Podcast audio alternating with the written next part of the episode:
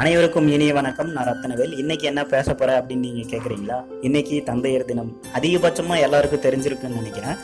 நம்ம சின்ன வயசுல அதாவது ஸ்கூல் படிக்கிற நேரத்துல பாத்தீங்கன்னா வந்து ஒரு சில விஷயத்துக்காக அடம் பிடிச்சிருப்போம் எனக்கு வீடியோ கேம் வேணும் கேரம் போர்டு வேணும் சைக்கிள் வேணும் இல்லைன்னா டிவியாச்சும் வாங்கி கொடுங்க அப்படின்ட்டு நிறைய பேர் அடம் பிடிச்சிருப்பாங்க அந்த மாதிரி நானும் எனக்கு வீடியோ கேம் வேணும் அப்படின்ட்டு அடம் பிடிச்சிருக்கேன் இந்த டேபிள் மேட்டில் விளம்பரம் மாதிரி மேல் வீட்டில் இருக்குது கீழ் வீட்டில் இருக்குது உங்கள் வீட்டில் இல்லையா வீடியோ கேம் அப்படின்ட்டு நான் அடம் பிடிச்சி வீடியோ கேம் வாங்கி விளையாடி இருக்கேன் ஒரு சிலருக்கு கேட்ட ஒன்றே கிடச்சிருக்கும். அப்படி இல்லைன்னா அடம் பிடிச்சி வந்து கிடச்சிருக்கும். ஒரு சிலருக்கு அடம் பிடிச்சி அடி மட்டும்தான் கிடச்சிருக்கும்.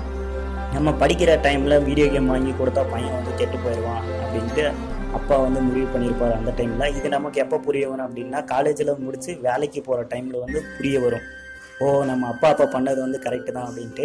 ஒரு சிலருடைய அப்பாக்கள் பார்த்தீங்கன்னா வந்து வேலை செய்கிற இடத்துல நண்பர்கள் மாதிரியும் வீட்டில் கொஞ்சம் ஸ்ட்ரிக்டாகவும் இருப்பாங்க. அப்படி இல்லைன்னா வேலை செய்கிற இடத்துல வந்து ஸ்ட்ரிக்டாகவும் வீட்டில் வந்து ஃப்ரெண்ட்லியாகவும் இருப்பாங்க. ஒரு சில அப்பா ஏன் வீட்டில் ஸ்ட்ரிக்டாக இருக்காங்க அப்படின்னா நம்ம கொஞ்சம் ஃப்ரெண்ட்லியாக இருந்தால் பையன் வந்து நம்மளை மதிக்க மாட்டான். கொஞ்சம் ஃப்ரீடமாக இருந்து கெட்டு போகிற பழக்கங்கள்லாம் அவனுக்கு வந்துடும் அப்படின்ற மாதிரி அவர் நினச்சிட்ருப்பாங்க அதே மாதிரி எங்கள் அப்பா கிட்ட நிறைய விஷயங்கள் வந்து பிடிக்கும். ஒரு சில விஷயங்கள் வந்து நான் உங்ககிட்ட சொல்கிறேன் சின்ன வயசில் நான் ஸ்கூல் படிக்கும்போது எங்கள் அக்கா வந்து அசைன்மெண்ட் எழுதலை நான் ஸ்கூலுக்கு போக மாட்டேன் அப்படின்ட்டு அடமுடிச்சிட்டு இருந்தா அப்போ எங்கள் அப்பா ஒரு பெல்ட் எடுத்துகிட்டு வந்து வெளு வெளுன்னு வெளுத்து ஸ்கூலுக்கு கூப்பிட்டு போய் ஸ்கூலில் பார்த்தா ஸ்கூலில் எங்கள் அக்காவுக்கு மட்டும் லீவு ஆனால் எனக்கு இருந்தது. அந்த டைமில் அந்த செகண்டில் எங்கள் அப்பா ஒரு முடிவு எடுத்தார். இனிமேல் நம்ம பசங்களை அடிக்கவே கூடாது அப்படின்ட்டு.